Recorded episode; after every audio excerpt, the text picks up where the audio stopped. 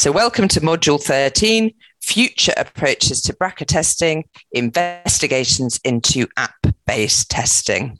So again, this is one of the modules where we're looking in a bit of detail at these alternative models of genetic consenting. And I'm going to tell you a bit about the BRCA Direct study, which I lead, which is a randomized evaluation in women diagnosed with breast cancer of digitally delivered pretest information for BRCA testing. And the motivation for this is, of course, that we know that the laboratory element of BRCA testing is now relatively cheap and high throughput. And one of the factors really limiting us in expanding our delivery is our limited capacity in terms of delivering that clinical pretest information and counselling. And whilst we could outsource to direct-to-consumer testing, these are of variable cost and in some cases of variable quality. And in the UK, that would mean that the results were being held outside of our National Health Service. And of course, there is value in holding our genetic results within the same system in terms of family recontact and in case of need for variant interpretation. So this was a proof of concept study where we could examine the feasibility, safety and acceptability of digital pathways for delivery of pretest genetic information, but within the UK NHS clinical and laboratory infrastructure. So we know at the moment, in terms of breast cancer, fewer than 15% of women are eligible for NHS testing via the National Test Directory. And of course, the number of women diagnosed with breast cancer each year, it's a very large volume. It's around about 56,000 new diagnoses of breast cancer each year. And it's estimated 900,000 women living with breast cancer. So overall, this is a very large number of patients to think about how we can deliver better high throughput testing to. So our study, we examined delivery of BRCA1, BRCA2 and PALB2. So background to this is, of course, that there has been strong health economic data suggesting the cost effectiveness of BRCA testing in not just all comers with breast cancer, but in fact in the general female population in terms of the health economic benefits of early detection and prevention of breast cancer and ovarian cancer. And whilst there have been successful implementation models around mainstreaming in ovarian cancer, this has been less widely successful in breast cancer in terms of mainstream delivery and adoption by the oncology and surgical professionals of that pretest information giving. And they've cited overwhelming patient volumes, lack of time during appointments, concern about these complex eligibility criteria, and also concern amongst the professionals whether they have all of the right information around the counselling and whether there are any sort of legal implications. So this seemed like a scenario, a use case that was absolutely ripe for looking at in terms of an e-health model of delivery. So of course, thinking about the risks in terms of BRCA1, BRCA2, that risk of first breast cancer, very high for these genes, around about 70%.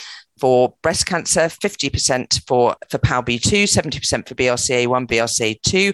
And again, of course, those very high risks of ovarian cancer, particularly associated with BRCA1. So we recruited 1,000 patients from the Marsden Hospitals in London and from hospitals in Manchester. And we have done an internal pilot phase looking at the first 120 women, which we have now analysed and submitted for publication. And we're now well through the remaining 1,000 patients. Our eligibility for this study was that they had to be adult patients with a self-described good comprehension of English and ability to access the internet via either smartphone or access to email. And these were all patients with either invasive breast cancer or high-grade DCIS. And then our only exclusion criteria after that was that it had previous genetic testing for these genes. And we recruited primarily new diagnoses who were largely pre-surgical, so some of them direct to surgery, some of them having neoadjuvant. A proportion of patients were new patients, but recruited post-surgically during their adjuvant chemoradiotherapy, but we did have a proportion of patients under follow-up or under management for metastatic disease, which just gave us a nice range of patients against which to evaluate our results. So our primary outcome measure was looking at differences in the uptake of genetic testing between the two groups, depending on how they had their pretest information. But we did also look at logistical outcomes, so the timescale in terms of getting their results. And we also had a genetic counsellor hotline available to both arms of the study. So we looked at the differences in usage of the hotline between the two groups and also when they were using the hotline. And then we had various different questionnaires. So we looked at state trait anxiety, intolerance of uncertainty. We had a knowledge questionnaire with 13 different questions. And then we also had a satisfaction survey, a different one for the participants, the patients, and also healthcare professionals. So this is a high-level overview of the study. So patients are approached in clinic by their healthcare professional and give very brief details in terms of an expression of interest. And then they take away a pack with the saliva kit and the study consent. When we get those back, we can then activate them on the platform, and then they find out whether they've been randomized to get their digital pre-test information, or they're randomized to make a rapid appointment for a telephone consult with a genetic counsellor. After they've had their pre-test information by whichever route, they give their genetic test consent via the online platform.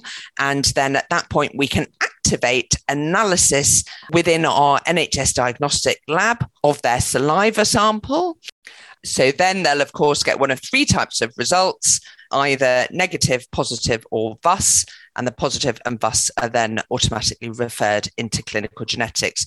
So at any time during this, the patient can access the 9 to 5, Monday to Friday genetic counsellor hotline. And of course, at any time during the process, they can withdraw from the study. So there are a number of still digital screens. This is their dashboard, and it shows how they're moving through.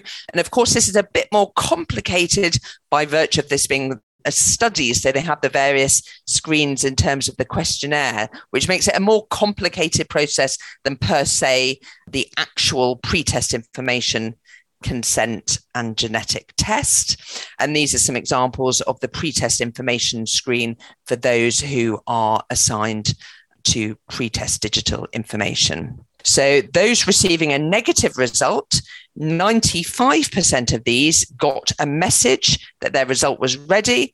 And when they click through, they would then get their negative result on the platform.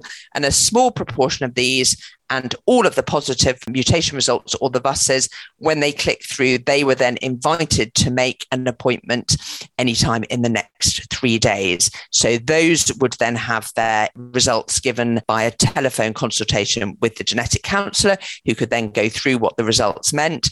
They would then have a personalised letter generated, and those with a pathogenic variant or a VUS would automatically get referred to their local genetic service. So we've had a look at the pilot data. We looked at the first 60 and the first 120, and these have now been submitted for publication, but very high test uptake with no difference between the digital arm and the genetic counsellor arm. The workflow is pretty rapid, 8 days on average until we got the saliva back, and 29 days in the lab between the test consent and the results. And this was during the worst of COVID. So actually, we are now improving on that.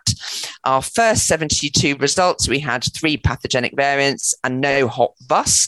So that was roughly what we were expecting. All of this was done with home saliva samples. We did initially have option for a blood pathway, and actually that was relatively unsuccessful compared to the saliva pathway.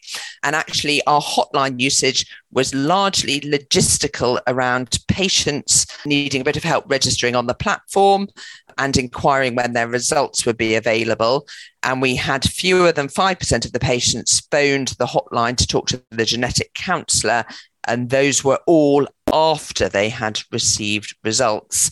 We're just unpicking the knowledge questionnaire. There's no significant difference between the two arms, but it's actually quite informative in terms of all of the information that we give in our pretest information, how well the patients are absorbing and contextualizing this information. And we're actually doing some quite detailed one-to-one interviews with some of the patients, trying to evaluate whether in fact we are giving patients just a bit too much information, given that 97% of them will have a negative result, and that maybe we need to hone down the information pre-test and concentrate on giving better information after the test. So in summary, from our preliminary pilot data, the BRCA Direct digital pathway seems to be feasible, acceptable and non-inferior. By virtue of it being a study, what we're asking the patients to do is a bit more involved and laborious than the core BRCA testing workflow. This has been done during COVID-19, so it's meant we've had to tweak things. We've had to individualize them a bit to local workflows. And some of the patients going through the lab, their samples went through slower than we'd like. At the moment, our BRCA Direct platform is outside of the NHS firewall, so we would need to take that in. And there are various complexities around data protection and workflows, which we've been mindful of and would need continued attention. But overall, this has been very informative and we very much look forward to sharing the full results. And in particular, as I said, some of the more detailed work, we're looking at that pre-test information and knowledge and trying to think about giving patients the right information in the right amount for that pre-test information versus potentially giving them more information after their results. So thank you very much for listening.